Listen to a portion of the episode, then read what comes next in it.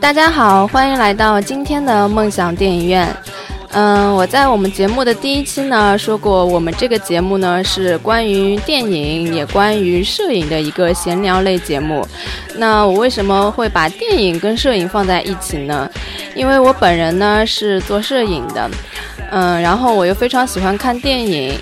呃，然后电影跟摄影呢本身也是密不可分的，嗯，所以呢，我今天也请来了我的好朋友，也是一个摄影师朋友，嗯，让他来跟我们一起聊一下。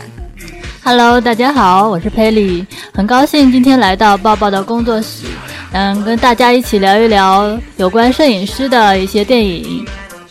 嗯，佩里，我还是习惯叫你培培，随便啊，都一样，那我就叫你培培吧。好呀。嗯，培培他现在也是从事摄影工作，现在主要是全职做一些摄影吧，接一些关于服装的一些淘宝的服装的拍摄吧，还有一些电视节目的一些拍摄。嗯。嗯，那我本人呢也是做摄影工作室的，然后我们两个恰巧呢又都十分喜欢看电影，嗯，所以我们今天要做一期就是聊一下电影中的那些摄影师们。嗯，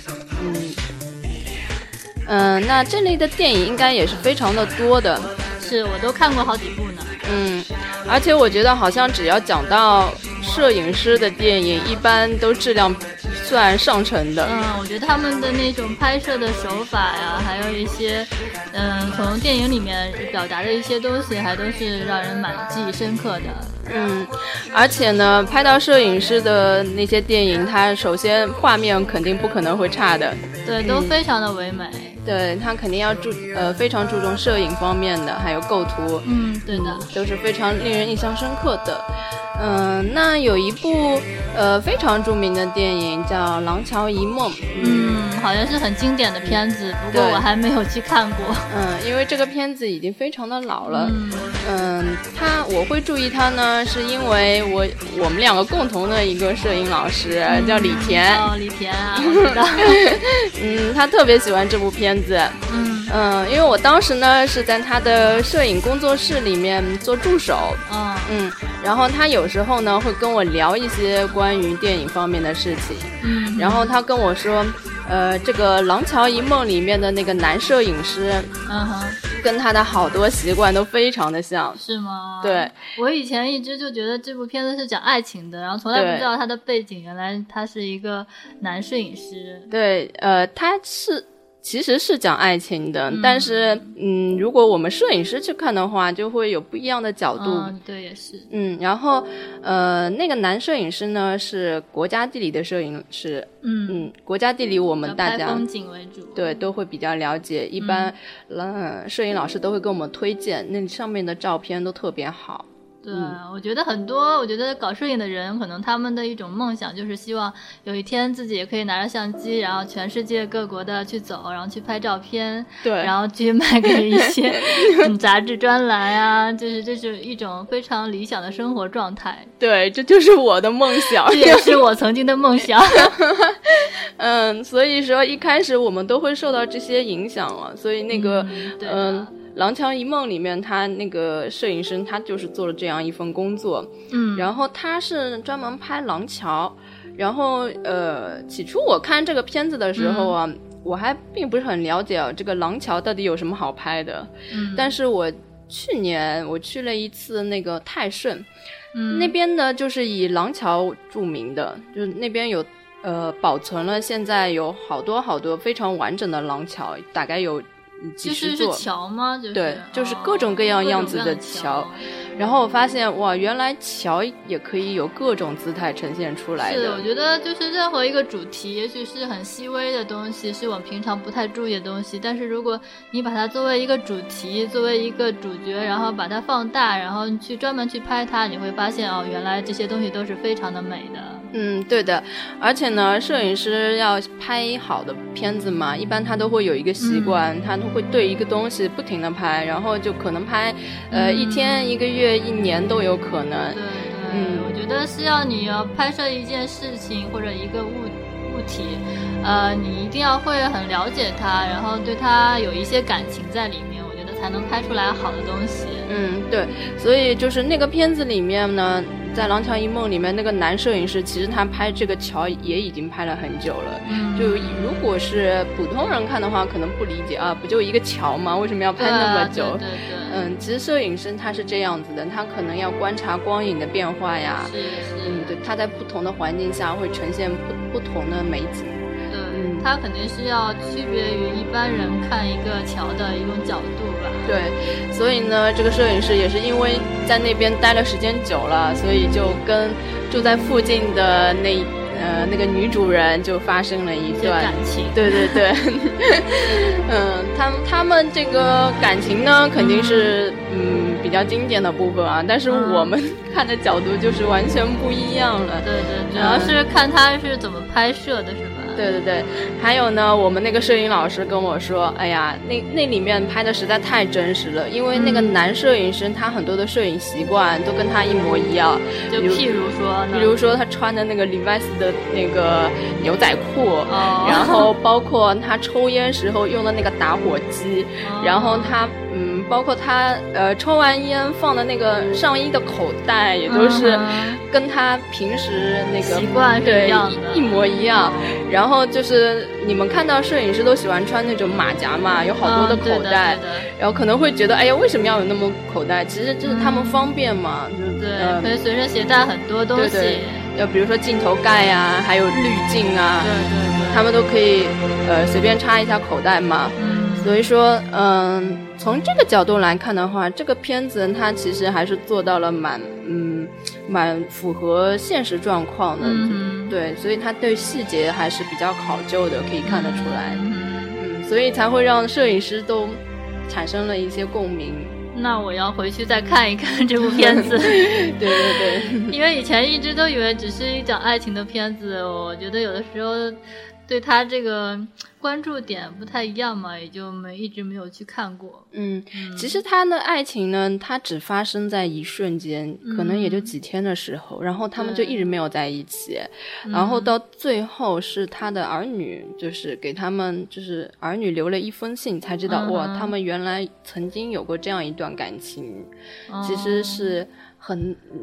比较内敛的。那这部片子它是以谁的角度来写的？还是说以他儿女对这件事情，因为发现这封信，然后才去把这段事情就是去勾起来？还是说对对，基本上就是这个意思。嗯，所以他没有在很大肆的渲染。嗯，就等于说他们最后还是各自有各自的家庭，对，没有在一起。对，其实他们本身都是各自有家庭的。嗯。所以这种感情，我觉得还是挺唯美的。是，就是只发生在那么一段时间里，可能就是发生在那个时间、那个时刻吧，正好恰好遇到了一个对的人。嗯，对。嗯，那我们来欣赏一首这首歌吧，也挺好听的。好的。嗯。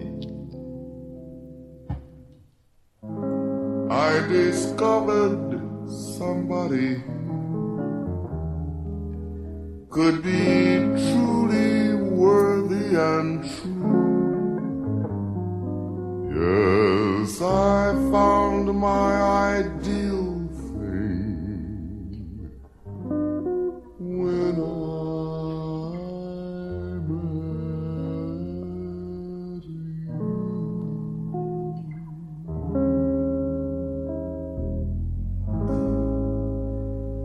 I see your face before me.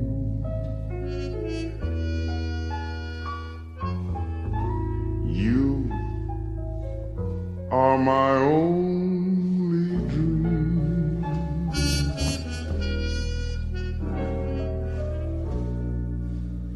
There is your face before me.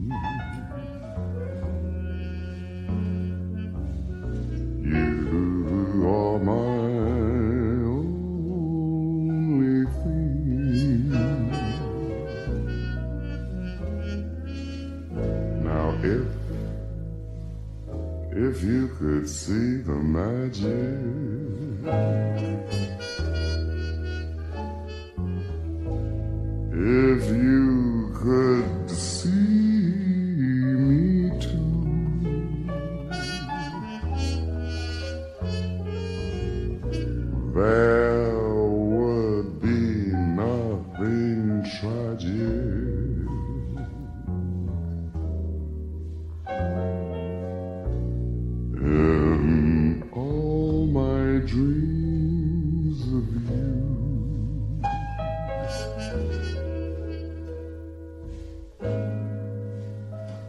Doesn't matter where you are, cause I can see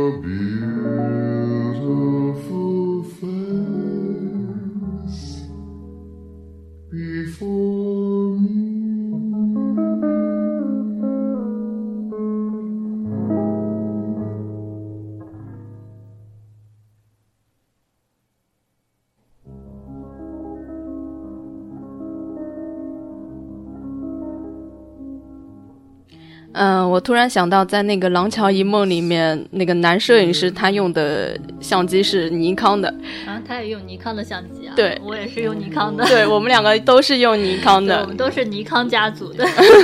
然后我们的摄影老师李田，他也是尼康党的，所以我当初选的第一台相机就是他帮我选的。然后我现在回头想想，可能他是受《廊桥遗梦》的影响。不会吧？因为我觉得他哦搞摄影应该蛮早了，他不哦可，能为对了对对对，他其实是应该哦，他有共鸣，他可能是看到了那个男摄影师跟跟他用习惯又一样，然后对对对用的相机又一样。对对对，所以说他就有特别有共鸣。然后可是我上回看他用的是佳能了，现在。对他拍一般拍商业片就会用佳能，然后拍风景的话，他用尼哦，康对，因为比较多。风景的话要色彩鲜艳一点，好像尼康的机器色彩比较鲜艳，嗯，而且比较锐一对，点。而且佳能的就稍微自然一点，嗯比较适合拍人像吧。对对对，呃，然后我发现，嗯，男生好像比较容易变成器材党了，你觉得吗？嗯，因为他们好像是就是对机器特别有研究，对。即使他们拍的可能很一般，或者是呃怎么样，但是我觉得他们就是有一些发烧友啊，就他们对机器了解特别深刻，对对对。里面的构造啊，然后是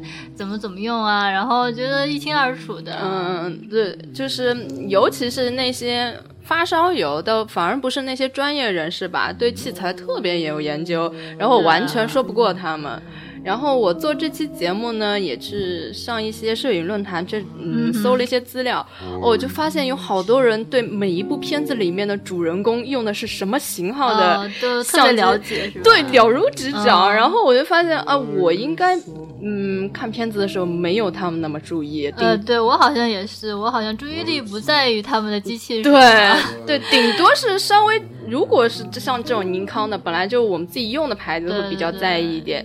如果是呃根本压根儿都没用过的牌子，我觉得其实我对机器也不是了解的特别深，对对对，我觉得我们俩都是自己经常用的牌子，或者说比如像佳能、尼康啊，或者是像那个奥林巴斯啊，或者什么呃理光啊什么的。对对对，就只能了解大概，但是具体里面的很多型号啊，他们有一些什么的特性啊，我觉得我完全不是很了解。对，有些相机你你一般牌子你看得出来，但是型号就是不大会那么熟了。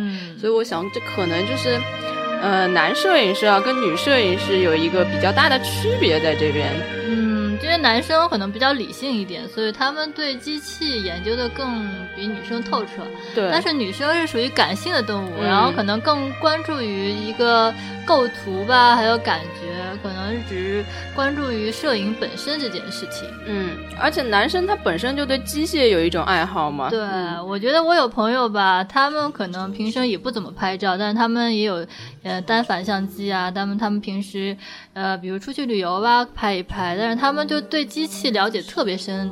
嗯嗯，所以我觉得就可能就是我们嗯男男摄影师跟女摄影师有一个其实也是蛮好的，因为有的时候我如果想要买别的什么镜头啊，或者是买相机啊，我有时候也会听取他们的一些建议吧。我觉得也是一种互补。对，嗯，然后我们现在就是嗯要说的另外一部片子呢叫《放大》。然后这部片子呢比较奇特，嗯，应该也有很我我也听到很多人提到过，这里面就是有一个摄影师，他在拍照片的时候啊，无意中就拍到了一个谋杀现场，就是有些照片你拍出来，你一开一开始看不出来嘛，然后把它放大了之后，就会发现呃有你那个肉眼看不到的一些东西。他是他其实拍的是嗯，主角本来是另外一对。人吧，就是别的东西。他本身没有拍要拍什么，他只是无意当中对无意中拍了一下背景的时候，对对对，然后就就像那种抢镜的那种东西，就呃，然后感觉有一个什么东西就把它放大放大，然后就发现了谋杀现场。然后呢，这个呢就让我想到我刚开始学摄影的时候啊，我们老师就会跟我们说一些案例，就是。嗯，摄影它有一个有一句非常著名的话叫“决定性的瞬间”，就是它可以嗯把瞬间发生的事情定格住，然后有这就属于那种纪实摄影。嗯，对，然后就有很多那种一夜爆红的摄影师，就无意当中拍了一件照呃一个照片，然后就发现呃里面有什么事情，就比如说有一个小孩儿，他有一天就拍天，然后正好这时候。有一架飞机飞过去，这还不是最巧的。然后这个飞机上正好有个人掉下来，哦，这个概率实在太低了。然后这个小孩他就出名了。所以就其实有很多摄影师，他一生都在等这一刻。哎，我原先听到过一个例子，就是一个事情，说有一个摄影师嘛，他就是呃，他的相机被他去一个地方旅游嘛，他的相机被一个猴子拿走了，然后那猴子帮他就拍照片嘛，最后洗出来拍了一张照片，还得了奖，就是猴子帮他拍的，所以就是很巧合的事情。嗯，所以就是摄影，它其实。它的真正价值在于它要记录这件事情，然后这件事情它有可能一瞬间发生，以后再也不会有的，这个就是它的价值所在。嗯，所以它有时候也有一些非常特殊的特殊性。突发性也是它的一个魅力的地方。是，就摄影呢，也不仅仅只是把人家为了拍了美嗯，对，因为每个摄影的范畴很很广嘛。然后有一些它可能只是为了记录一些事实真相，然后有一些呢，它可能就是为了把一些东西美化。嗯，可能还有一些只是因为有一些回忆在里面，所以它才有它的纪念性、纪念的价值吧。然后有些人呢，他就是用照片来看呃生活的，用照片来那个发现生活。嗯，对的。嗯。嗯，然后我们刚刚聊到了男摄影师跟女摄影师的区别啊，呃，除了我们刚刚之前说的两部是男摄影师，然后发现有非常多的片子都是。其实现在很多的女摄影师也越来越多了，而且都是美女摄影师。就有很多很多片子啊，像什么《布拉格之恋》啊，然后《恋爱写真》。对，《恋爱写真》我有看过。嗯，然后还有《偷心》，呃，而且都是那种顶级美女哦，《偷心》里面是那个。呃，Julia Roberts，然后对，然后还有《忠贞》里面是 Sophie Marceau，哦，嗯都是很有名的。对，然后还有一部叫《皮毛》，这个片子里面是那个呃妮可基德曼，都是顶级美女。嗯，其实我生活中遇到的也有很多美女摄影师。对啊，我知道的一些，比如说在北京比较有名气的摄影师女性嘛，嗯也都是长得还挺好看的。嗯嗯，对，所以说现在摄影师也不单单是男孩子的天下对了。对，其实我觉得很多时候，可能女性的角度比男性更要唯美，更要那个接近于生活吧。嗯，然后我是我客户跟我说的一句话，嗯。他说，因为他是很喜欢拍照嘛，他啊合作过不同的摄影师，嗯。然后他跟我说，他说我现在发现男摄影师跟女嗯摄影师有一个很大的区别，就是男摄影师他注重形体，嗯。女摄影师注重那个感情吧。嗯，对表情。嗯。他呃，女摄影师一般会把人拍的稍微好看一点，但是男摄影师他注重的是形体上的美。嗯，我原先也听到过，因为像以前我比如说去面试的时候，去一些摄影的这种影楼啊，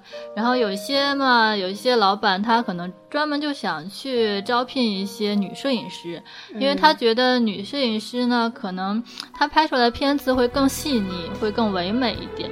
但男生的摄影师呢，可能他会更注重于一些，呃，怎么说呢？一个场面的壮观，可能他嗯会拍得很磅礴，但是可能他在表现人物的这种内心可能会欠缺一点。嗯，我觉得男摄影师好像对技术上面特别要求，就是、嗯，对对，就是曝光的准确。对，然后清清楚的程度，对吧？嗯嗯，器材方面都特别的，能就是因为男女本身的自己的性格的问题。嗯对，嗯，然后我们可以说一下，就是那些美女摄影师的那些电影，嗯。嗯，可以先说一下培培比较了解的，呃，我就是之前看过的一部片子嘛，叫《恋爱写真》，嗯。然后里面是广末凉子演的，嗯，就是里面广末凉子演的女生嘛，她其实本身以前是不会摄影的，她的摄影呢是她的电影里面的男朋友教她的，然后但是后来她就变得比那个男生拍的还要好，然后后来他们因为一些误会嘛，他们就分手了，然后后来这个女生她就跑到美国去。嗯，然后嗯三年以后吧，然后这个男生呢接到女生的一封信，然后好像说他要在美国开展览了，然后这个男生刚开始呢接到这个嗯这封信的时候呢，觉得还挺接受不了的，因为他觉得嗯他拍不出来这女生拍出来的东西嘛，一些照片，他觉得嗯其实也有一些嫉妒的成分在里面嘛，然后后来他就是。嗯，也因为一些事情吧，他就后来跑到美国去找这个女生，然后后来发现这个女生被人杀害了。嗯，他就为了纪念这个女生嘛，他就嗯用她的名字，呃，这个女生在片中叫做呃李中静流，然后他就用她的名字，然后用她的这种角度，然后来拍摄照片，然后就是以此来纪念她吧。最后，他也成为在美国成为一个嗯比较有名的摄影师。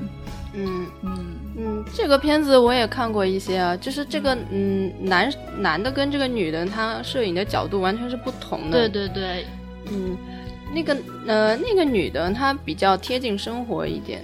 我是觉得从一开始嘛，然后觉得影片的开头，呃，就觉得这个男生嘛，他拍只是把人拍下来，拍的比较清楚，嗯然后就很一本正经的，就可能站得很正，然后或者离得很遥远，然后对去拍，对对对就感觉他总是在这些呃被拍摄者的外面，像一个旁观者一样，然后再拍摄他们。而这个女生呢，我觉得她就很有激情，很有热情。嗯她本身，你看她的东西，或者说看她照片，就能感受到被拍摄者的那种情绪啊，或者甚至能想象当时拍摄的一种场面、一种感情在里面，就会觉得它更贴近于这种被拍被拍摄者，然后你会被他的这种照片所感染。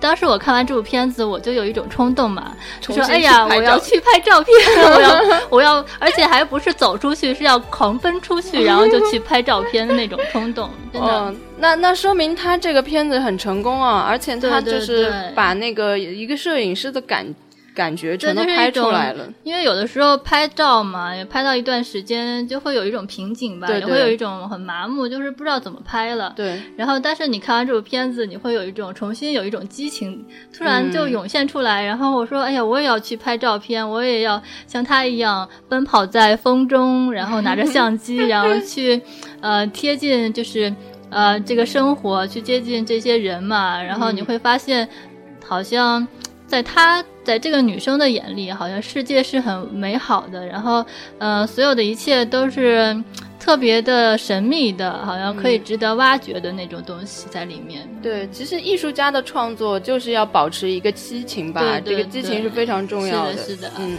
然后呢，摄影嘛，它就是发现嗯别人看不到的美的地方。对对对。嗯，因为我觉得这个里面的女主角她本身的性格也是可能对她的拍摄有影响的，因为她是一个，嗯，怎么说呢，很肆意青春的那种感觉。你看她的性格，就经常是狂奔出去，然后拍摄她的角度也都是她总是来奔来奔呃奔来奔去的那种感觉，然后就像一阵风一样，然后也像一个谜一样，然后让人家很神往吧。嗯。嗯，那那个其实我们学摄影的时候也都有一个课，就是学那个纪实写真嘛，呃，纪实摄影。然后我不知道培培怎么样，反正我是挺害怕。我怕对着陌生人拍，然后他们打我，因为尤其是在中国，就是特别注重就是自己个人的隐私的保护。对，然后就是什么，哎呀，你侵犯我肖像权啦，怎样的？就是如果你对着他拍，他一定会冲上来打你，这样。然后其实我特别矛盾的一点就是，我是非常喜欢拍纪实的，但是我又很胆小，我很怕被人打。其实我是觉得你 拍纪实拍的蛮好的。对，因为我其实也是受我们老师的影响，嗯，我们有一个共同的摄影老师，然后还有不同的摄影老师。另外一个摄影老师呢，他他就是呃，给了我一个完全不同的观念，就是摄影的价值，就是嗯，他要对呃，就过了一百年之后，你再看这张照片，对你还是有意义的，就是他是嗯。就是有有一个有一个可以纪念的东西，就可以去回忆，然后嗯，你记录下来一种历史性的对瞬间，对，或者是你记录了一个事件，并不是纯粹的把它拍好看或者构图啊、光影怎样的，它其中还要有故事。嗯，那其实纪实的东西，它其实都是有它的故事性在里面。其实一个好的摄影作品，你就可以通过它一张照片，你就可以读出很多。可能每个人可以通过这张照片读出不同的故事，对，甚至读出不同的感情在里面。对，如果一张照片干干净净的，你就啊觉得它好美，然后就没了。对，就是看完了就完了，不会给人留下很深刻的印象，也不会去回味它。对，那就没有多大意思的照片了。我觉得好的照片就是很能打动别人，就是可能你看到它，你就觉得哎呀，我被感染到了，我很动容，或者是甚至可以对着这张照片，就是可以让你落泪的那种。所以，我我有时候在想，是不是要到国外去拍会比较好一点？因为这样，首先我比较可以放得开，再加上呃外国人都比较友好。对，主要是国外的一些人嘛，他们也很自然，他们可以配合你。对对对，他他不怕被 拍，就你拍了他，他也不会冲上来揍你。他们还可能会给你一个微笑，对对对，这样子呃我们彼此都特别放松，就会比较好。然后其实那个静流他应该也是到国外去，然后就。嗯，就突然就突飞猛进吧，对吧？对，其实他本身这种性格就很喜欢跟别人沟通嘛。因为我觉得摄影师，如果你想作为一个好的摄影师，也一个能力就是与人沟通的能力要很要强的这种。嗯，然后还要就是要会观察人，观察很多东西。是你的角度一定要跟别人的不一样，嗯，你才能就是拍出来。就是怎么说呢？因为很多人为什么去找别的摄影师拍，是因为他希望拍出来的东西跟他平时别的人拍他的东西角度不一样。然后，所以我觉得，嗯，角度很重要。嗯，这个角度也是其实跟个人的阅历啊，跟他的那个人生观也很有关系。对对对，所以不同的摄影师，他如果是成熟的话，应该都会呈现不一样的照片出来的。嗯，真的是不一样。同样一个人哦。就是我平时拍的一些模特啊，他被别的摄影师拍都不一样，对吧？他们会说，哎，为什么拍出来好像不像他，或者怎么样？嗯，那就是有自己的一个风格在里面了。对的，对。嗯，于是恋爱写真你就只看到了摄影吗？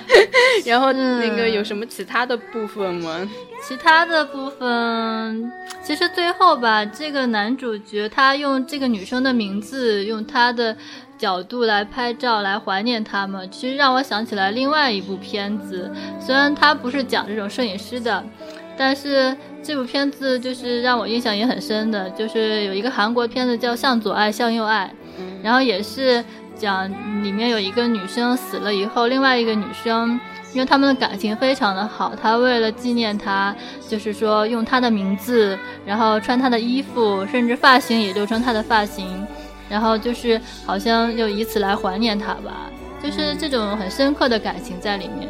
其实我是还蛮感动的，就是看他的结尾，就是也觉得，啊，就是想念一个人，或者说。嗯，对感情非常深刻的时候，就变成了这个，变成这个人，对，嗯，那嗯，还有一部片子，应该是嗯，你比较喜欢，我觉得你比较喜欢日韩类的，对对，我因为我觉得比较接近于东方人嘛，对，东方人的感情表达，对对，嗯。嗯，还有一部叫《八月照相馆》，八月照相馆，这个也看过的。这个片子其实是一个还蛮平淡的，就是如果你没有耐心，可能还真的看不下去，因为它真的是从头到尾都很平淡，就是很接近生活，就好像生活一样，但是又从生活里面能感觉到一些很温馨，然后很小小清新吧，小温馨的那种感觉，就是很亲情啊、友情啊、爱情在里面，嗯嗯，也是蛮不错的，但是。这两部片子同样的一个共同点呀，就是他们都是，嗯，跟死亡有关的。因为这个八月照相馆从一开始就这个男的他是得了绝症的，他有开了一家小小的照相馆，其实也是，嗯，是他爸爸开的，然后他继承下来。但是他因为知道自己也是得了绝症嘛，他就好像，但是有很一种很平淡、很平和的心情来接受这件事情。就是好像也是一直就是很平和的在生活着，然后在记录着，嗯，每天在一个照相馆里接待不同的人，然后来看他们的生活，跟他们一些交流啊，我觉得看的时候也蛮温馨的。他那个照相馆是拍人的吗？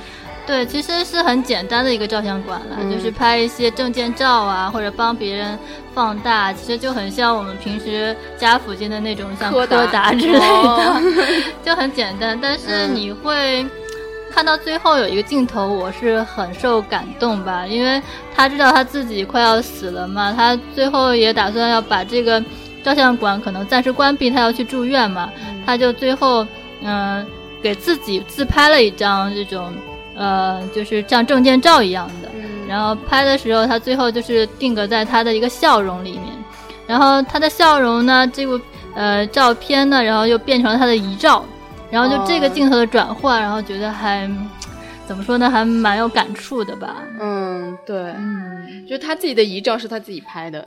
对对对，然后而且还是笑容非常的平和安详，非常的唯美吧。嗯，好像日韩的片子啊，都基本上是比较唯美的那种。对，好像就讲的很生活化。嗯。嗯，那前面的那个片子，呃，《恋爱写真》里面是一个美女摄影师哦。对对对，其实里面有一句话，我是一直都有记得的，就是他说。嗯，回忆总是突如其来的，嗯，然后礼中尽流，这因为这是他的明信片里面的一句话，然后但这部这句话反正好像经常被别人引用吧，然后还蛮有名气的，嗯，所以要呃时刻拿着相机去记录生活，对吧？嗯，对的。其实很巧的是，我以前有一个公司嘛，他也。就是这个公司的名字也叫八月照相馆，嗯，其实还蛮巧的，所以这个片子就是影响蛮广的。对对，当年这个八月照相馆其实也得了很多奖嘛。嗯嗯，那培培比较了解的是日韩的片子啊，那我来说一下欧美的片子。嗯，其实有很多，就我刚才举例里面也说了，有好多好多的呃美女摄影师在那个电影里面。嗯，然后呢，呃，我来先说一下《偷心》吧，《偷心》这个片子其实非常养眼的，里面不仅有那个那个 Julia Roberts，还有呃还有那个裘德洛，然后还有。还有那个，哎，我一下忘了那个演黑天鹅的那个。哦，我好像知道他的样子，但是我不知道他的名字。就是那个呃，这个这个杀手不太冷里面那个那个小姑娘。哎呦，我我很喜欢她哦，娜塔莉波特曼。哎，我突然一下嗯短路了。然后呃，这两个女孩子，嗯，再加上裘德洛，然后就非常养眼啊。然后这个故事呢是朱朱莉亚·罗伯茨是一个女摄影师，嗯嗯，然后她也有一个自己的小小的一个工作室，她是嗯专门帮杂志拍一些封面啊之类的，哦，嗯，然后他拍的那个裘德洛是一个小说家，然后那个小说家他本身是写那个吊悼文的，就是就是临死。哦，就就是死人就悼词，然后呢，他有有一个说法，就是，嗯，就是把一些不太容易说出口的话，呃，换一种嗯形容。比较委婉的方式去形容他，比如说这个人一直酗酒，他就会把他说成是，嗯，他这个一生过得非常迷茫。哦，就很 委婉。对对对，然后其实呃，他在这个戏里面是一个嗯，很善于欺骗的一个人，所以他他他是最后是什么都没有得到的一个人，他是。他先先喜欢上了娜塔莉波特曼，他们两个是一见钟情，然后他又在嗯朱朱莉亚罗伯茨那边拍照的时候又爱上了这个女摄影师，然后最后他嗯呃最后呢他不能他不能忍受对方对他呃就是隐瞒的一点点事情，然后就就分开了，然后他。前后两个女的都是因为一点点事情就分开了，所以说，呃，其实这个片子呢是一个四，简单说俗一点是四角恋。事实上呢，它就是一种，嗯，呃，从欺骗者到被欺骗者，然后，嗯，是从一个，嗯，怎么说呢？它是它的名字片名就叫偷心吧，就是呃。然后就是要把对方的心骗过来，就是你，你如果要真正得到得到对方的话，你就要真诚的去付出，就是嗯，对，嗯，然后那个，那摄影在它里面是只是一个背景人物的一种背景，这个摄影它提到的比较少，就是嗯，主要还是以感情为主。对，就还有很多人都蛮喜欢那个摄影工作室的，它不仅那个光线特别好，然后就很居家。其实我们，呃，搞摄影的人都很希望，都希望自己有一个自己的工作室，对，就可以就随意随着自己的心意去那个布置，让让它变得特别的那种居家的感觉。是我也是很希望自己有一个那种工作室吧，然后。大家可以在一起拍拍照片，然后但是也不仅仅是为了工作啊，也可以在一起喝喝下午茶，嗯，然后听听音乐，然后那种感觉非常的惬意。而且我觉得啊就是，嗯，其实像那种电影里的摄影师，就这些就是他的技技术上已经是特别好的那种摄影师，他拍照真的非常随意，就不像我们现在好像。感觉摄影是一件很严肃的事情，然后对个焦对老半天的，其实根本不可能让你这样去对焦。如果你要抓瞬间的话，你就只能，其实是很快的，都基本上摄影都是一瞬间的事情。其实我原先看过一个讲摄影的那种嗯视频吧，就是拍摄现场的一个视频，是国外的一个摄影师，他拍就是那种可能是杂志的封面吧，就是请的模特。我觉得他们的现场这种气氛非常的好，就是放着很就是很有激情的音乐吧，然后他就不停的按快门，然后这些模特嘛就在那个自己在那边摆 pose 嘛，然后还有因为有吹风机，然后就吹着他们的发型啊什么的，然后我会觉得哇，这个是这种摄影的状态多么有激情啊！然后我觉得这也是我向往的一种工作状态。对，然后那个那个片子里面就是那个呃摄影师跟那个裘德若。他一边拍照是一边不不停的在跟他讲话，其实就是摄影师是必须要跟那个他被摄者要沟通，这个很重要的。对，一直一定要把他那种状态，或者说他要表达的一种，嗯，就是情绪吧，就勾引出来嘛。嗯，对，嗯。然后呢，还有一部片子，呃，叫《皮毛》。这个片子，呃，其实也是很养眼啊，不仅有那个。呃，哎，那个那个女的叫什么？嗯，呃，妮可基德曼，还有还有现在特别火的小小那个小唐尼，小唐尼嘛，就是钢铁侠里面的嘛。哦，呃，小罗伯特唐尼。嗯，然后呃，但是呢，我一开始很激动啊，要看要看那个呃小唐尼嘛，结果。他在这个片子里面就是一个毛娃，什么叫毛娃？就是有一种病叫多毛症，就是他浑身长了好多好多长毛，然后就是已经就是他一开始呢还剃一下，但是那个毛发的那个呃生长的速度远远超过，对对对，他根本就来不及去剃，然后就后来就让他吃就。发展到最后，就浑身从头到尾全部都是毛。我好像看过这部片子，我觉得，但是我已经不记得了。嗯，然后她，呃，这个这个女女主角呢，她其实是有原型的，她本身也是一个女摄影师。嗯，但是呢，她这个片子一开始有一个话叫，呃，这是根据呃。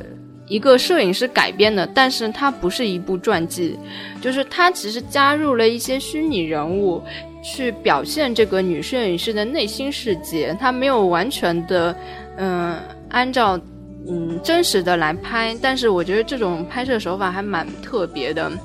嗯，这个女摄影师，我呃，我估计啊，她就是叫那个嗯戴安阿伯斯。嗯嗯，她。他在片子里面呢，是一个呃，他们家是一个开皮草店的，嗯哼，然后他就特别呃受不了家庭的那种压抑的生活，因为他们他们家特别有钱嘛，然后可能他们的规矩会比较多吧。对，然后就是呃，然后她的老公是一个时尚的摄影师，然后其实你在那个片子里面看他们摆 pose，那个那些女模特就可以就是一一直笑着。好几分钟都不动，这个脸就直接僵在那里，他们可以继续继续拍下去，就你会觉得哎呀，就特别特别假，就很造造、很造作的那种。其实这个呃女摄影师，她生活在这种这种环境下，她呃。特别的压抑，可能这不是他喜欢的那种那种拍摄手法吧？对，她本身本身是她的老公是一个摄影师，最后她自己拿的是呃照相机出出去拍了。嗯嗯嗯，这也是一个美女摄影师。是，其实我觉得喜欢摄影的人嘛，他们其实都是向往自由的，对他们一定不可能拘泥于一个很。很死板的，或者是一种很规规矩矩的这种生活状态，他们是希望自己去创作，然后去追求他们自己的一种激情吧。嗯，而且就是他们肯定内心是有很多想法的。对对对，其实我觉得。所有的摄影师，就是甚至摄影的片子里面的摄影师，他们有一个共同的特点，就是他们其实本身都是很孤独的。嗯，他们只是就是因为孤独嘛，他们就不停的在记录，然后可能在呃拍摄这个世界的同时，他们也在怎么说呢？呃，通过这些片子也在寻找自我。嗯，对。他他呃用那些照片来说话。对，其实表达的是自己的东西吧。嗯，所以我一直觉得摄影师是一个很主观的一个工作吧。包括电影也是，其实都是很主观的，就是表达导演他们自己的一种想法。嗯嗯，所以我觉得摄影跟这种电影都是非常。嗯，具有这种灵魂的一种东西。嗯，对。其实每次谈到这种问题，我就想到李安说的一句话，就是，呃，我拍的电影就是很怕别人看不懂，但又很怕被呃别人通通都看透了。其实我觉得所有的艺术家，对啊，就像很多小说也是这样子说的，他们既怕被别人不了解，又怕完全被别人了解。对，嗯。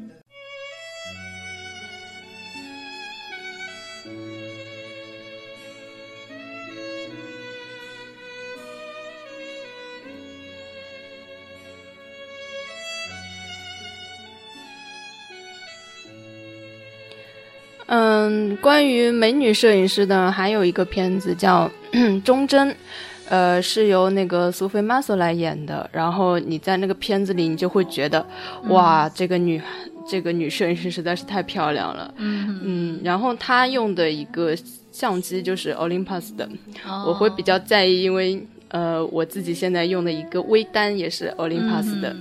嗯，然后这个牌子比较。比较特殊啊，我问一下培培，你知道他是哪个国家的吗？好像日本的吗？对，有很多人会以为他是韩国的。为什么？因为他他的那个广告是韩国明星代言的嘛，而且好像总是韩国的，就是那广告歌也是 韩文的，我也不太清楚。嗯。就是在买这个牌子之前，我就一直以为是韩国的牌子，然后也是我们的摄影老师李田给我推荐的。他跟我说，这个牌子其实是日本的，而且是一个很老的牌子。它一开始是做胶片的，对，做胶片。它的胶片机器有些还挺有名气的，特别好。然后，然后我买的这个微单呢，它是，嗯，就是根据这个，嗯，原先一个很有名的胶片的机型。嗯，按照它那那个样子来仿造的，然后他现在是现在微单很火嘛？对对对，现在都是微单时代了。对。然后我看有很多那种片子里面的摄影师，其实都是拿一个很小的照相机，很便捷的。然后你这样街拍啊，什么都方便嘛。他们其实也只是在取材啦，平时说拿一个单反出去太沉了。对啊，就而且很容易被发现，尤其是拍那种 你说就是 计时的，就你拿一个小小的相机，你就是偷拍也稍微方便。其实现在很多人嘛，就是太注重器材了，反而会忽视掉就是。拍照本身这件事情，嗯，因为很多时候其实好的照片不见得你非要用好的相机来拍摄，对，就是有一句话不是说嘛，重要的不是机器，而是后面机器后面的脑子，对，就是你你是用机器，不要让机器来用你，对对对，嗯，所以我其实，在学。学摄影的过程中，我们老师反复提醒我们的一件事情，就是千万不要变成 器材党。嗯，是，嗯，然后他还举了好多例子，就很多那种非常著名的摄影师，嗯，就拿一个很小的傻瓜机，他就可以。对啊，其实很多好的照片，他都是用傻瓜机来拍出来的。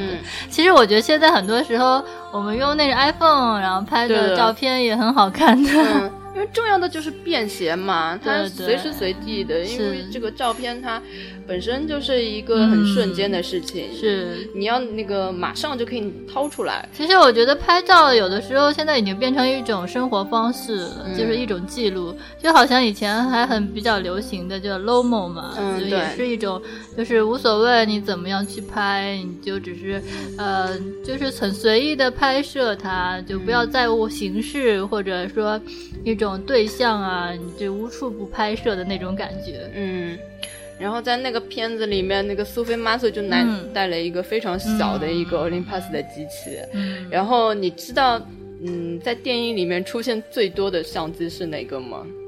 是哪个啊？徕卡。哦，莱卡，莱卡很好啊，因为它经典，而且很好看，关键是长得好看。是，而且它主要是莱卡 真的是一个很高端的机器啊。然后它因为德国机器，它都做的特别好嘛。对，它的成像也非常的好，就是就是太贵了。是的，嗯，然后就是我觉得就是其实呢。嗯，女孩子女摄影师嘛，嗯，带这种小小的便携式的相机，比较方便，挺好的。嗯嗯，我觉得现在很多人就是对女摄影师怎么说呢，觉得很神秘哦，因为本身摄影这个行业就是一种还蛮时尚、还蛮神，就是神秘的一个职业，然后再加上又是女性摄影师，就很多人，就比如说。嗯，平常的一些新认识的朋友，然后他们有时候问我说：“你是做什么的？”我说：“我做摄影的。”然后他们就会觉得好像哇，你很了不起的那种感觉啊。其实也没有了，我觉得只是一个职业吧。嗯，就像很多那种节目主持人啊，或者一些艺人，其实这也只是他们的一个职业吧。嗯，就并没有你想象的多么多么的有距离感。嗯，其实只是可能看事对看事情。接触或者接触的一些人，可能会一些模特啊，或者是接触一些艺人，或者是怎么样，接触的比较多，可能他们会觉得好像跟现实的生活比较有距离。嗯，然后看了那么多这种美女摄影师的电影，然后我就很想立志作为这样的 美女摄影师，又不知道哪一天能够。其实我微博上有关注一个香港的一个女摄影师，她也是长得蛮好看的。然后我觉得，就是其实她是主要以拍摄婚纱照跟婚礼跟拍为主。嗯，我就觉得其实有时候看她的微博嘛，其实也蛮辛苦的，经常会到处去拍摄，然后经常很晚的时候还在修片子啊。然后，但是又能感觉出她平时这种坚持吧，就是因为本身她的形象也是那种柔柔弱弱的，然后。但是摄影师也是个体力活儿，对，他就有时候就是就感觉很难想象他一个很柔弱的身躯，然后非要扛着机器，然后经常是一整天，其实也很辛苦。但是能感觉出来他那种坚持在里面。其实女孩子做摄影师最大的一个弱点就是她体力不够男生好。对。然后如果一个女的她真的嗯去做了摄影这个行业，我觉得那肯定是是真心喜欢这个这个东西的。嗯嗯。其实都是挺不容易的，嗯。好，那我们来说一下，还有一部片子叫《布拉格之恋》。嗯，这个片子呢是呃改编于米兰昆德拉的一部作品，很著名的一部叫《不能承受的生命之轻》。嗯，这个片子很有名啊。对。嗯，然后说到布拉格，估计很多人都会那对那里心生向往。反正我知道布拉格是因为也是李田李田对吧？他每年都要去那里。对对对，我就是想说他，因为我呃毕业之后就直接在他的摄影工作室里面嗯那个实习。对对对，然后我在实习的时候他就去了布拉格好久了，然后我回来之后就。帮他整理他拍的那些在布拉格的照片，然后就他就毒害了我，让我从那么小开始就很向往这个，对就很想去，然后一直到现在都没有去成功。就因为就是像有一些歌曲嘛，也是讲布拉格的嘛，然后像蔡依林以前有一首歌嘛，然后我就会觉得那那里。好像是一个很神秘的地方嘛，然后很适合拍照，然后就是有很多很异域风情的这种东西在里面。因为你如果听歌啊或看电影的话，你感觉它其实还是一个很遥远的地方，对吧？然后我就看了，直接看了我们老师拍的那个照片，然后我因为成天帮他整理，还帮他还帮他那个呃就编写文字，最后他还做了一本画册嘛，嗯，然后我就。天天对着那些照片，其实布拉格，嗯，真的是一个像童话世界一样的地方。其实它在我心里也就像一个童话世界。嗯嗯，而且他是每年都会去嘛，他一去就是两个月以上。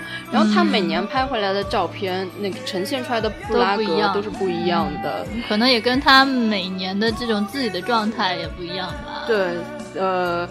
然后那个地方吧，它其实是一个慢生活的地方，那边人都特别悠闲。嗯。然后等我们那个老师，他不仅拍那个，嗯，风景，嗯，他也拍了很多那些呃街道上的人，就是人文的比较多。对，他呈现出来的都是一种非常休闲的一种感觉状态。嗯，对，所以哎呀，我就一直很想去那个地方。嗯，有机会一起去啊！好 好好，嗯，所以这个布拉格之恋对我来说，嗯，最最最。特别的就是布拉格这个地方，嗯，就肯定展现了很多布拉格的一些风情、一些人文，对，嗯。然后呢，美女美女摄影师的电影呢，基本上介绍到这边。然后，嗯，还有很多片子呢是根据摄影师本人来改编的电影，其中有很多也呃非常著名的。嗯嗯，比较著名的一部叫《东京日和》。嗯，这部片子我有听说过，好像是三浦友和演的是吧？嗯。我对日本演员不太了解，我就看到他我也不认识。然后，呃，这个片子是根据那个荒木经惟的故事。嗯，荒木经惟我们应该都都还蛮有名的，对对，都比较了解，都是比较就知道他。对对对，我今天手头还带了一本荒木经惟的那个《天才写真》，然后我一开始对他感兴趣呢。嗯，就是因为他在那个书上写的一些话吧。嗯，然后其实荒木经惟这个人是一个比较特别的人。怎么特别呢？他拍他出名是因为他拍哎，对，拍呃人人体照片的。对。然后他那个《东京日和》这个片子，居然是一部非常纯爱的片子。嗯呃，是那种感情特别特别细腻。然后我看完之后我就震惊了。哦。我就觉得，哎呀，这样一个摄影师居然会有这么细腻的嗯感情。我觉得摄影师，好的摄影师，他肯定是非常细腻的。对对，感情是必须细腻的。但是你就没有想到，就是呃，他会有这样的一段感情。因为呃，他这个故事呢是根据他自己写的一个散文来改编的。然后导演是叫竹中直人。呃，这个导演为了能够拍这部片子，是呃呃几次三番的登门去跟。跟那个拜访，对对对对对，而且呢，他是希望荒木经惟能够就是参与参与对创参与创作的。最后他果然是嗯，就是邀请到了他来参，呃，就是来做他的指导。嗯嗯，所以说这部片子真的是拍的非常的细腻的。嗯，他讲的就是荒木经惟的一些真实的事情吗？对，是讲他跟他的妻子叫杨子，他们两个的一段。爱情故事吧，但是其实这这个爱情非常平淡，就是很生活化。然后你可能你会觉得，哎呀，好像有点平淡。嗯，再加上杨子这个人，他是一个有一些神经质的，就是呃，一般人你会有点接受不了，因为他呃有点神神叨叨的。但是我看完之后，我就特别特别羡慕他们俩之间的这种感情，因为你有时候。呃，尤其是像我们学艺术类的，其实你有很多想法是挺疯狂的，而且就是很瞬间的。呃，对，你有时候如果嗯，对方如果不是特别了解你的话，你不太愿意呃跟他讲出来。对，而且就是有的时候也需要对方有一种激情在里面，跟你一起去分享，对对对，一起去把你的想法实现出来。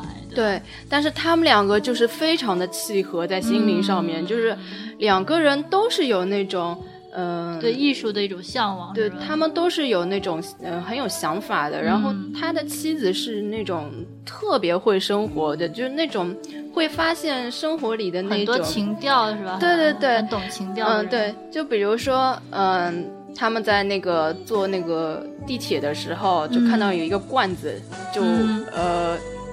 这个罐子就滚到那个杨子的脚边，嗯，然后他就其实是一个很普通的事情，然后他就一笑，然后就对着荒木经惟一笑，然后他们就一路把这个罐子踢回家，然后就说哇，这个罐子它跟着我们走了，它是不是有话要跟我们讲呀？然后他呃，然后嗯，就是最后呃，因为不能。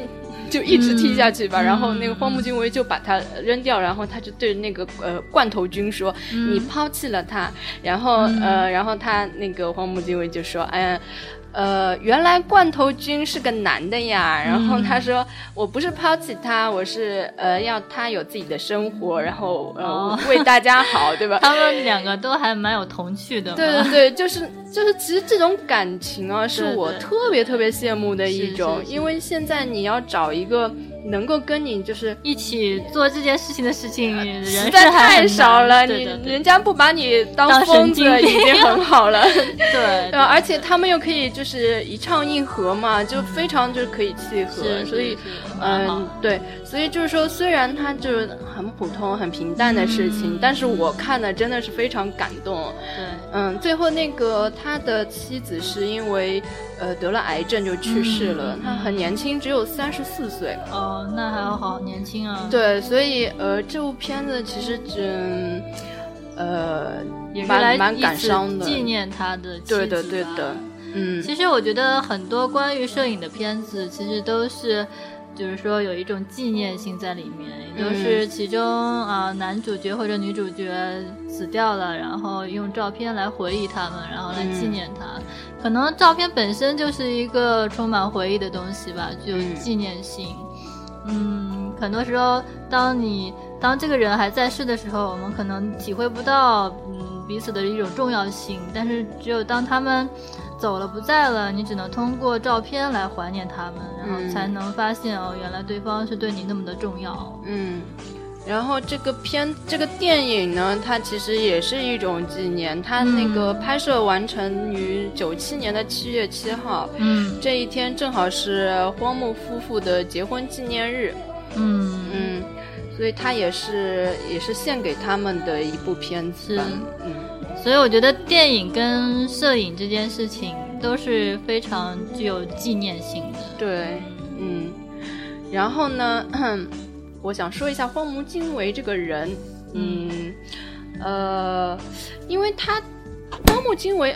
荒木经惟的画册在中国从来没有出版过，他呃唯一出版的一本书就叫《荒木经惟的天才写真》，然后这本书我现在就拿在手上，嗯，我想稍微读几句他在呃封面上的几句话吧，就是他他对摄影的一些理解，嗯，他说是呃摄影是对于生与死的爱，那就是摄影，然后镜头。我不主张换镜头，而是要自己后退或者前进来接近被摄体。摄影要运用自己的身体来拍。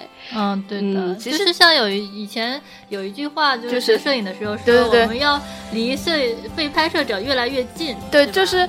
如果你觉得你的照片不够好，那就是因为你离他不够近。对对，这句话 其实他他，我们说我们每个人都有知道这句话。对对对，就是其实你看，摄影师他的想法都其实是一样的。嗯，然后快门是一直按下快门的话，那快门声就会停止哦。我认为那就是最接近死亡的瞬间，在生与死之间来回不停的游走，这就是摄影了吧？是，嗯因为在拍下的那一刻是停止呼吸的。我是这样子的，我摁快门为了因为为了手稳，对吧？对，我是屏住一口气来拍的，所以我基本上觉得，如果呃，其实他这个形容挺形象的，就是你在你在按下快门的那一瞬间，其实真的是。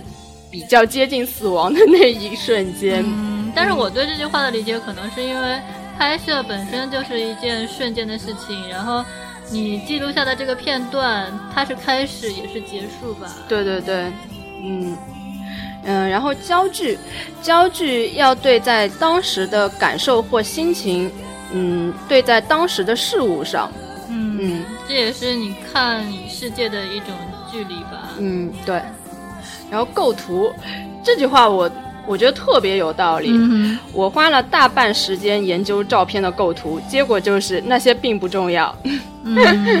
其实就好像就好像我们就是武侠小说里面，就是你要学一门功夫，你先要把它学会，把那些招式对对对，学会了之后你就要把它忘掉，因为很多人他到最后会局限于在那些条条框框的东西里面。其实以前我们上摄影课的时候。构图这件就是这个课程是没有办法讲的，因为构图。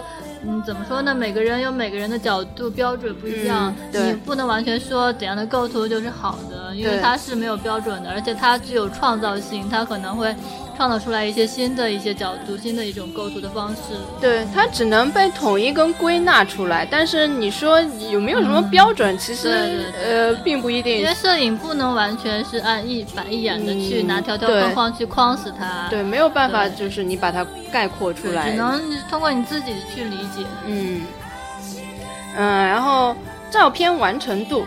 嗯，完成度太高的照片会让人想马上销毁哦，在照片完成的那一刻就会产生这种心情，甚至还在拍摄时就想毁掉了吧？嗯嗯，他觉得就是照片的完成度太高，他会想要销毁掉。我想可能他会觉得，可能照片本身应该有一点点 要留一些空间，对，留一点就让人想象的东西在里面。对对对，就太具体的就好像太具象的就没有一种。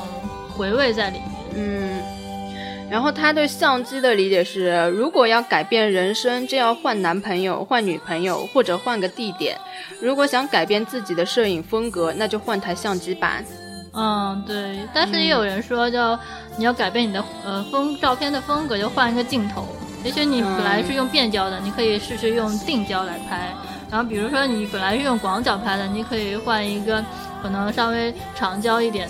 但是现在换镜头比较频繁吧，一般都会一直在换镜头，所以就它改变稍微少一点吧。嗯，但是其实机器本身，我是觉得没有什么特别可以换的。其实换来换去还是镜头吧，就可能从胶片啊，从单反变为胶片，或者是从胶片变为宝丽来。他们以前有的时候是不太容易换吧。嗯。对，呃，荒木经惟他本身是一个很喜欢用宝丽来的人。哦，对，宝丽来其实我也一直很喜欢这种机器，但是现在因为宝丽来的这种相纸的成本太高了。对对对，嗯，然后他因为他觉得呃照片嘛，他就是瞬间拍出来，因为宝丽来像你拍下来，它就会直接出来了。而且我觉得他那种就是成像的处理的方式，然后出来那种色调是你想象不到的。是有的时候会超越你的想象，就是，呃，关键他是觉得你你你按下快门的这一瞬间就已经不可改变了，不像那个数码相机，你可以再把它删掉，对，而且还可以剪切啊，嗯，对，嗯，所以荒荒木经惟这个摄影师呢，嗯，其实我觉得他是一个挺挺奇怪的一个人，他关于他的片子，除了刚才我们说的这一部《东京日和》，还有一部片子叫《迷色》。这部片子我呃我还没有看过，但是我估计就是讲他的那些，就是拍的一种色情。对对对，因为他毕竟是一个以拍那个人体出名的一个摄影师。嗯，其实我觉得艺术家都是很具有争议的。对，如果没有具有争议的这种艺术家，可能他也不会有名吧。嗯，对，肯定是这样的。嗯。嗯，然后呃，关于呃摄影师本人改编的，还有我们刚才说的那个叫《皮毛》的那个片子，是根据戴安·阿伯斯来改编的。嗯，这个刚才我们已经讲过了。嗯，还有一部片子叫《高潮艺术》，这部片子是根据南戈尔丁嗯这个摄影师的，也是女摄影师，对，也是一个女摄影师，而且好像是以嗯。同性恋，然后，嗯，因为好多其实很多搞艺术的啊，像服装设计师啊、化妆师啊，很多都是同性恋。对，然后这个片子呢，我是看过的，然后呃，这个片子里面照片确实很好看，嗯，然后那个嗯女摄影师吧，她是早年成名了，之后呢沉迷于毒品，然后呃，其实其实她也是因为不太。不太习惯，就是为那些杂志来工作，因为它里面有一句台词叫“那是机器的工作”。嗯，哎，其实很多人他可能成名之前，他是因为一些自己拍的比较艺术性的照片成名的，但是他后来成名以后，他要做的工作其实是很具象的，对，就是拍一些人像嘛。就并不能让你很发挥你自己的创作，你必须要服务于客户、杂志社啊、品牌这样的服装啊，就是没有办法。对他们会给你安排一个主题啊，或者有必须要要嗯要规定的哪些东西要完成的，所以可能就抹杀了一些艺术家他本身的创造力。是是。嗯，所以这个这个摄影师他就是这样，他到最后就嗯疲倦了，然后就呃就退出了。退出了那个摄影师的行列，然后沉迷于呃毒品，然后直到他遇到了一个嗯一个女编辑，嗯嗯，他是在无意当中，因为他们是住上下楼，嗯，然后这个女编辑呢，是因为这个摄影师他楼上那个水管漏水漏到他们家了，然后他就上去说你们是不是水管有问题，然后就认识了，然后他呢就在他的。房间里看到他贴的那些照片，就瞬间被吸引了，就觉得这才是真正的照片。然后所以说这就是很多时候摄影嘛，也分商业的跟艺术纯艺术的。对，就是其实他们两个是不同的领域。对，然后呃，这个女编辑她就极力向自己的那个那个杂志社推荐这个摄影师。当时她其实并不知道这个摄影师就是早年很有名的一个摄影师。然后他其实纯粹是被他的照片吸引，所以说他们两个其实，在心灵上应该也是有非常契合的地方。所以他嗯，他们之后打动他，对他们之后会彼此吸引，肯定也是有有一个契机在的。嗯，然后呃，那个女摄影师就想为了这个女孩子重新振作起来，重新开始呃，对对，嗯，就在她要重新开始的时候呢，就是。嗯，发生了一些意外，因为这个女摄影师她本身有一个女朋友，已经跟跟随他很多年了。然后他们两个当初是一起吸毒、一起沉迷的。然后这他的女朋友已经是嗯吸毒成性已经很厉害、很严重了。然后这个女摄影师想帮助他解脱，然后他在这种时候又不能离开他，他就不能离开这个人，重新和另外一个女孩子。开始新的生活嘛，最后他无法选择，他就他就选择了那个自杀，跟那个他以前的女朋友一起自杀对。然后呃，我看了这个片子，我就觉得压抑的。嗯，对，像呃，其实这种艺术家，他的内心特别敏感，其实是很脆弱的。对，有很多事情吧，他们嗯。没有办法，呃，去做选，而且也没有办法去做选择。就是有些人就说，他都有敢面对死亡了，但是他不敢面对即将要发生的生活。对，其实所以说，其实活着是更艰难的吧？对，也更需要勇气的。对，然后。像这种艺术家，他又特别敏感嘛，他感受到的。其实必须要敏感，如果不敏感的话，他那些艺术的作品是表达不出来、创作不出来的。嗯，这就是一个呃有利有弊的一个事情。所以很多时候我们都说。艺术是跟痛苦划等号。嗯，有的时候你太幸福了，你是没有办法去创作出来一些就是很很有灵感的东西。对，就跟以前的诗人一样嘛，痛苦造就诗人。其实以前有的时候会觉得自己在心情不好的那段时间，特别会写，对，特别容易写一些东西啊，特别有感悟，然后特别想要去创作一些表达自己的东西。嗯。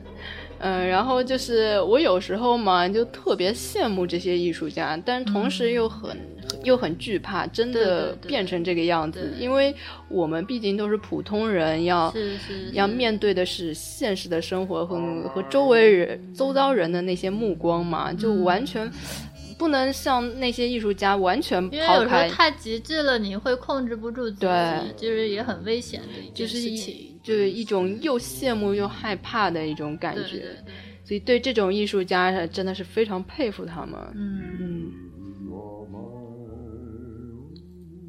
嗯，然后呢，关于呃摄影师改编的电影呢，基本上就这些，还有一部是纪录片，是呃叫《战地摄影师》，然后这部片子呢就引出了一句我们刚才就是。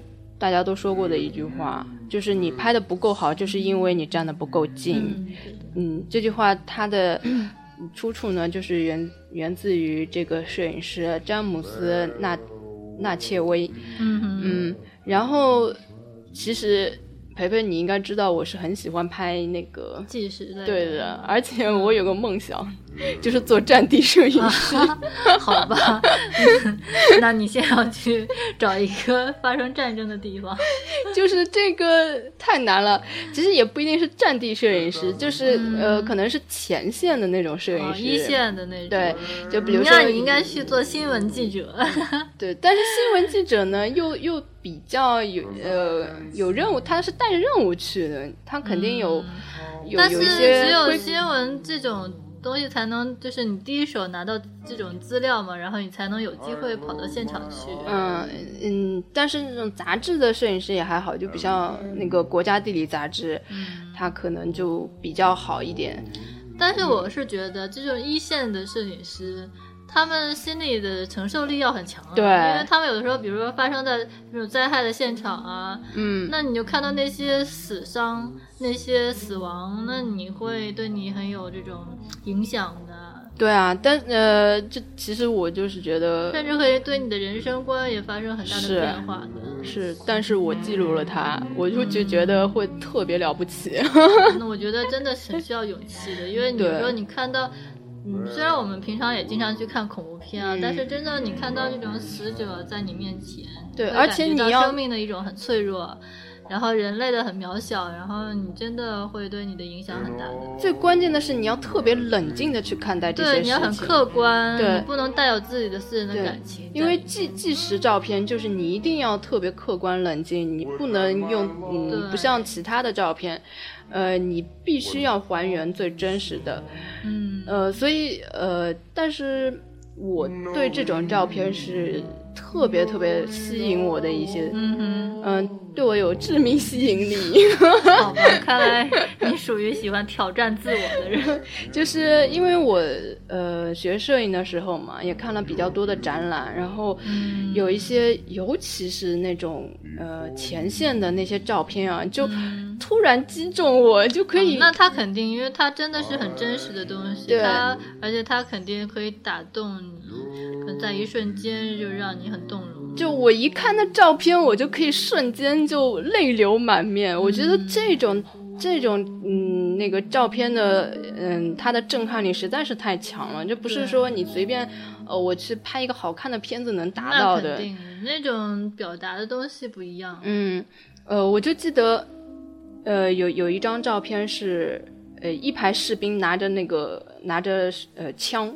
然后有一个就是一个普通的老百姓拿了一朵花放在那个枪口上，哦，我看到那照片我就泪流满面，我就觉得哎呀，而且你知道他肯定不会是那个摆出来的，你就会觉得哇，这种看上去非常戏剧化的一幕，但是它是真实的，我当时就泪流满面了，所以从那一刻开始，我就对这种纪实摄影就。呃，就迷恋进去了，陷进去了。所以其实我，嗯，我学摄影的梦想是做战地摄影师。那我还好，我没有想过，因为我是觉得这个真的是。需要你具备很多的这种综合性的能力吧？对，并不仅仅说你的摄影技术要好，一个是因为这种战地的或一线的这种摄影，而且是非常危险的。因为一个是危险，一个是很辛苦。然后我觉得作为女生，我觉得我们 其实还不一定能胜任。嗯，就是其实不是有很多呃前线的记者都死在前那种对对对战场上了吗？或者死在一些就是意外里面。呃，还有。有那种拍野生动物的那些什么最后一刻，其实后来就就就是非常危险的一个职业，而且他们要等很久，一直趴在那里等啊。对对对，嗯，有时候想想是非常可怕，但是有很多时候我就特别羡慕他们。这肯定对好的东西作品肯定是付出了很大的代价才能换来的。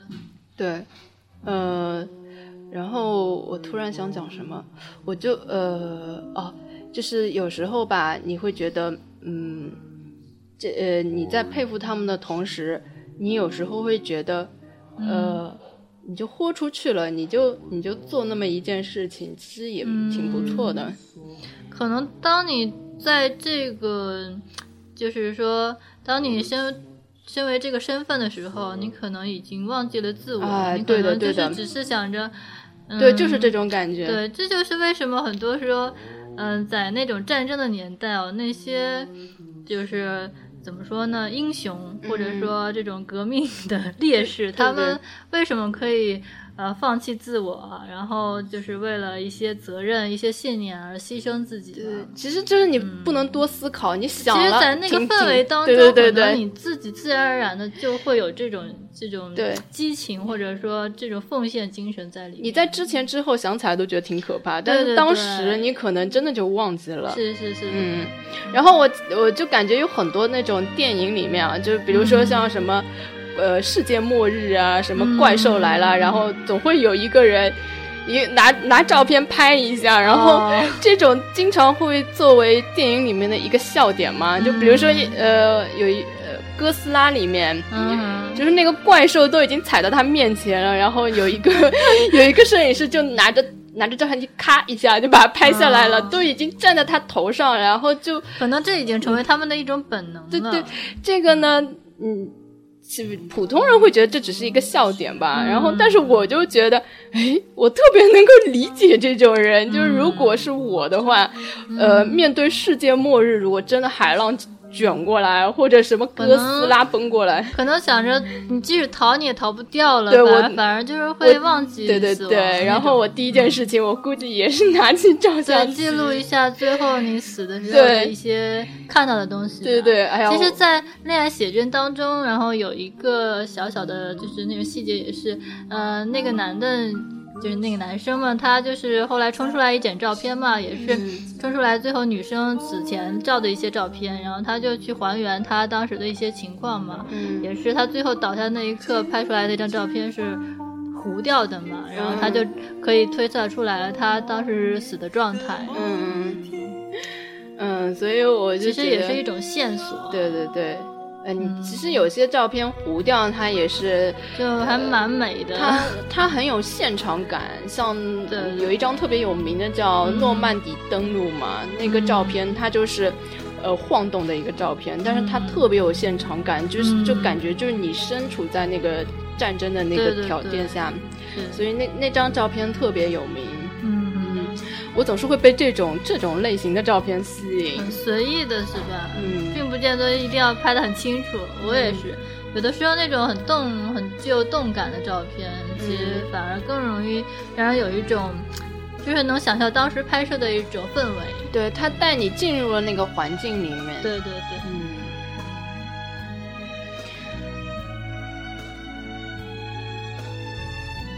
好了，我们先听一首歌吧。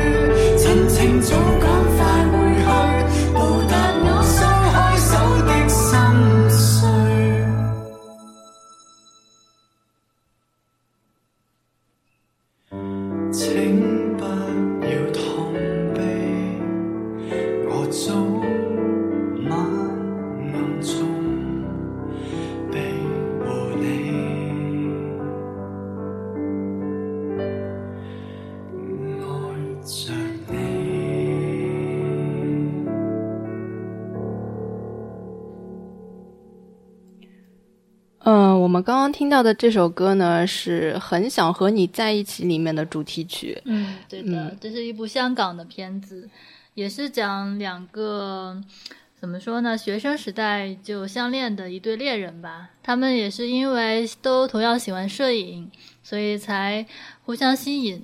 但是呢，又因为一些误会呢而分开。但是四年以后呢，嗯，这个女生因为参加学校的嗯二十周年校庆吧，然后又再次遇到了这个男生，然后他们又在一起了。但是其实这个男生，嗯，其实已经死掉了。他们呃，这个女生见到这个男生，其实是他的鬼魂啦，灵魂，然后又来找他，因为这个男生是在。去一次参加嗯爬山的过程当中遇到雪崩，然后他就在雪崩当中遇难了嘛，嗯嗯，然后反正这部片子也是蛮感人的吧。虽然我觉得他拍摄的手法其实很一般啦，但是我看到最后也是，呃，也是泪流满面。就是他其实是一个，也算人鬼恋吗？对啊，就是嗯，他的爸爸就是跟他一直暗恋他的一个学长嘛，都以为他有点精神问题，因为他只有他自己能看到这个男生嘛，其他人是看不到的，就会发现他成天自言自语。然后后来当最后呢，他发现这件事情，就是说这个男生已经死了以后吧，他还是一下子接受不了，然后他也会去主动的接受治疗，但是。他还是忘不掉，而且他还是能够感觉这个男生一直生活在他的身边，嗯，然后这部片子到最后嘛，就是说 他爸爸跟那个他的学长也接受了这个事实，然后他们最后一个片片段就是，嗯，这个他的学长因为也是搞摄影的，就是给他跟他的爸爸还有这个男生一起拍了一张照片，然后最后就定格在这张照片上面。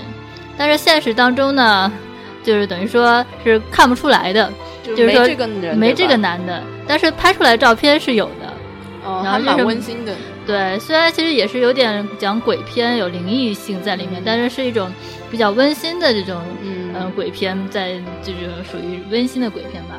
嗯，其实有很多那种鬼片里面啊，也都讲到了摄影师。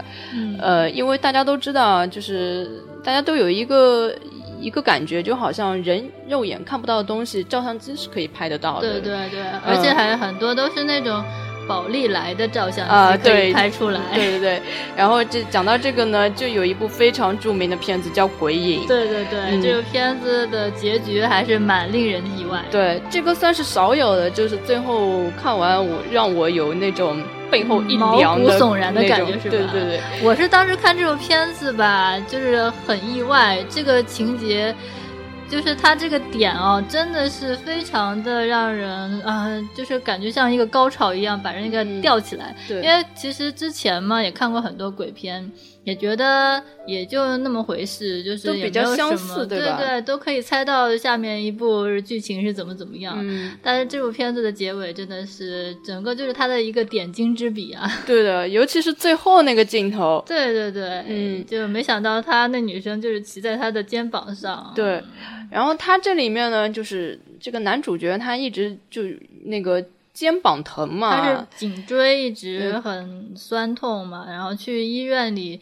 检查也查不出来，就是一切都还蛮正常的。对，然后他其实是感觉到有一点奇怪吧，但是他就一直一直找不到这个东西。我记得他当时，呃，是用照相机就一直不停的在拍嘛。对他就是能感觉到他以前的女朋友在他的周围，但是他不知道他在他们家的哪个角，落。然后他就一直用照相机来拍他的家的各个角落，就一直都拍不到。然后没想到就骑在他的背上。对，而且他是已经放弃拍摄的时候，就无意当中，可能相机掉下来的时候就拍了一下。对对对，这个特别吓人。对对对，然后看了这个片子就，我就经常想用那个宝丽来去拍一拍，啊。那种对着空气拍一些。算了，你还是不要做这种事情。嗯，然后这里面那个男摄影师他好像用的也是徕卡的，嗯。嗯，然后我我听我听有些那个摄影师朋友说，自从看了《鬼影》之后，他就不敢用这个型号的相机了。对，嗯嗯，就其实那个，嗯、就是因为这个设定啊，就让很多呃鬼片里面也会就是。呃、对跟那种拍到，跟这种相机都会有这种元素在里面。嗯，对。然后还有一部片子叫呃《午夜食人列车》，然后这个片子它讲的是一个一个摄影师，就是，嗯、他一直也是名不见经传嘛，他的作品嗯一直都没有人欣赏。然后呢，他也是无意当中，他那个街拍嘛，也是、也是拍到了一个嗯凶案现场。然后他就是嗯，后来就每天半夜晚上他就会到那个地方去拍照，然后拍着拍着他就呃，他拍的东西就被被被一个老板赏识了。嗯然后他就是就等于是嗯越来越深入这个凶案的现场嘛，就是他这个、其实也是有点像类似于鬼鬼片一样，他就是在那、嗯那个列车上面有一些而而且还有一些宗教成分的东西，嗯。就是他就是后来就越来越深入，就是一开始是因为拍照拍照的关系，到最后就是嗯深入了之后就反正就变成了一个鬼片了。呃其实有很多鬼片，它的一个切入点就是用相机，对啊，嗯。因为很多就是像这种灵性的东西是肉眼看不到嘛，只能用、嗯。呃或者是录像机或者是照相机，然后才能把它捕捉到啊。嗯所以他们所以说也是是一些鬼片的一些常见的一种元素吧。嗯嗯其实我说到午夜啊，我还想到另外一部片子，台湾的叫《午夜照相馆》，但是其实这是一部蛮温馨、蛮还有点喜剧的这种鬼片。然后它讲的是，啊、它是彭于晏演的，然后讲的是一对恋人嘛。呃，好像是呃，这个男生因为欠了一大笔钱，然后他就躲到他自己爷爷的老宅里面去。他爷爷的老宅嘛，然后自己也搞了一个照相馆，然后他就去，因为也无所事事嘛，他就是把这个照相馆重新开放了，然后就重新说要给这个村里的人拍照嘛，也赚点钱。然后结果呢，到最后发现所有来他这里拍照的人其实都是都是鬼，鬼，都是他们村子里面的，但是，呃，这些鬼都是很善良的，然后就是跟他爷爷以前都是认识嘛，都是亲戚邻里之间的这种关系，然后还最后还帮助他一起，然后去，嗯，怎么说制服那些坏人，因为那些坏人好像后来也是想把他的祖宅给卖掉嘛，嗯然后最后他就真的是把这个呃照相馆继承下来，重新开放，就是给就是不同的人拍照嘛，其实还蛮温馨的吧。嗯，那那些鬼也都不是害人的，对吧？对，就是因为都是他们以前一个村子里面的，什么其实还有他的亲戚，什么二叔二婶啊，嗯，对。那其实这个设定我觉得还蛮有意思的。对，是很角度还蛮特别的，嗯就是因为本身照片也是一种团聚的一种象征嘛，让大家一起照个全家福啊，或者是嗯记录一些美好的东西。然后他就是把这些亲情吧，又重新的聚集在一起。嗯，而且我觉得照片也是对那个呃死去人的一种怀念的一个介嗯介质，对吧？对的，嗯，哎，你这样子说，我还蛮想去看一下这个片子的。是你可以去看看，其实还蛮搞笑的。其实我是从头到尾是觉得没有一点吓人的成分在里面。其实我还蛮喜欢，就是呃，就是这种，就也不是说蛮喜欢吧，就还嗯，对这种能拍到这种东西就蛮好奇的，有一种哦好奇的感觉。嗯，不过最好还是不要拍到吧，你真的拍到也蛮吓人的。是的，是的，嗯嗯。然后呢，还有一个片子叫嗯、呃死亡快照》，呃，它也不算是鬼片嘛，但是一个恐怖片。嗯嗯，这个这个片子它讲的是一个女摄影师，也是一个美女，非常漂亮。嗯，然后她也是，呃，毕业之后呢，就一直也没有找到特别好的工作，嗯然后他就去了一家美术馆，然后，呃，他接受了一份工作，很特殊，就是要让他拍，就是每，嗯，每个人死亡前的照片。是给那种已经死了的人拍照吗？对对说要死的人呢？就是要死了，就是在死呃快要死的，就是是他们已经得了绝症，还是怎么样？呃一开始呢你不知道他是要拍哪一种，哦后来发呃后来看到后来你发现他为了完成这个工作，他就去杀人，你杀了人就马上直接就能拍到他死前那一刻，对那一那我刻的。想到了那个彭浩翔的那个片子《买鬼买凶杀人》，买凶杀人，对，买、呃买凶拍人吧，应该买凶对叫买凶拍人，对对对，对。但是他是拍录像，拍成个电影。嗯，买凶拍人，它里面也是也是拍那个吗？就？是是的，他就是等于说有一些富人嘛，他们就是爱好就是去杀人，然后把那个嗯。杀钱的这种片，就这种哦场景啊对对我想起来拍下来，嗯然后他对对对就找一个是呃这种导演嘛，就兼录像师，然后呢，他就是去做这件事情，最后还成了一个很著名的摄像师。呃，对，那个那个死亡快张，他就是拍照，然后这、呃这个女摄影师最后就疯狂了，她就控制不住自己，她陷入了一种循环嘛，因为她要保证她呃有作品，她就要不断的杀人，然后杀了人，她又要不断的拍，然后她就最后就疯了，就嗯就肯定这种肯定已经到时候精神会不正常。嗯对。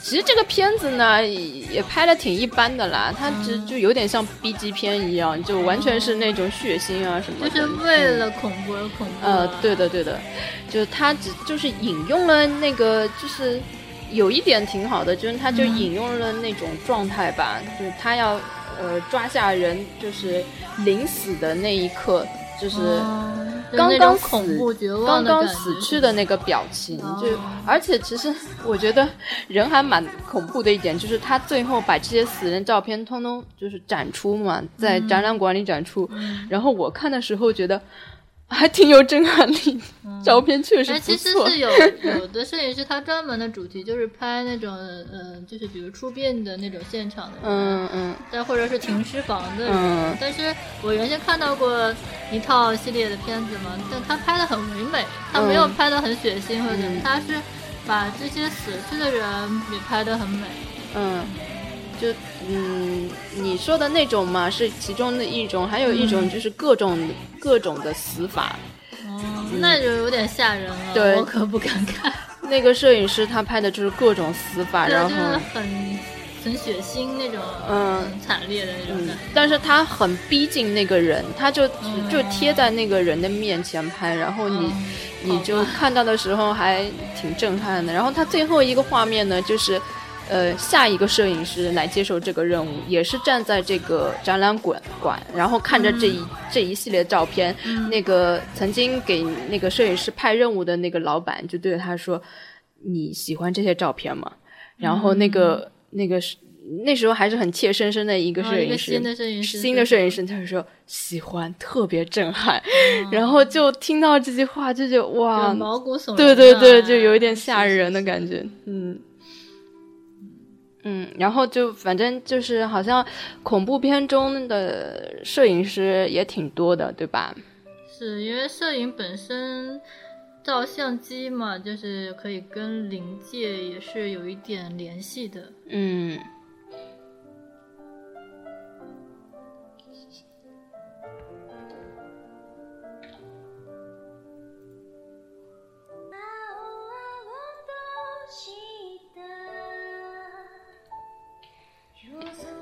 嗯，好了，我们之前聊了那么多电影中的摄影师，然后这些电影呢，基本上都有一个共同的主题，那就是关于爱情，关于记忆。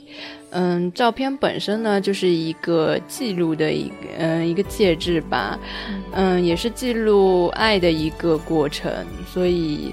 呃，我们会看到有好多就是片子里面都喜欢用摄影师这个职业来当成主角。对的。嗯，尤其是我们小时候看偶像剧啊和言情小说，男主角都是一个基本上摄影师，然后和女生都喜欢是那种学画画的。其实我原先记得有一个很有名的 MTV，就是一个韩国的，对对对，我是女人，对吧？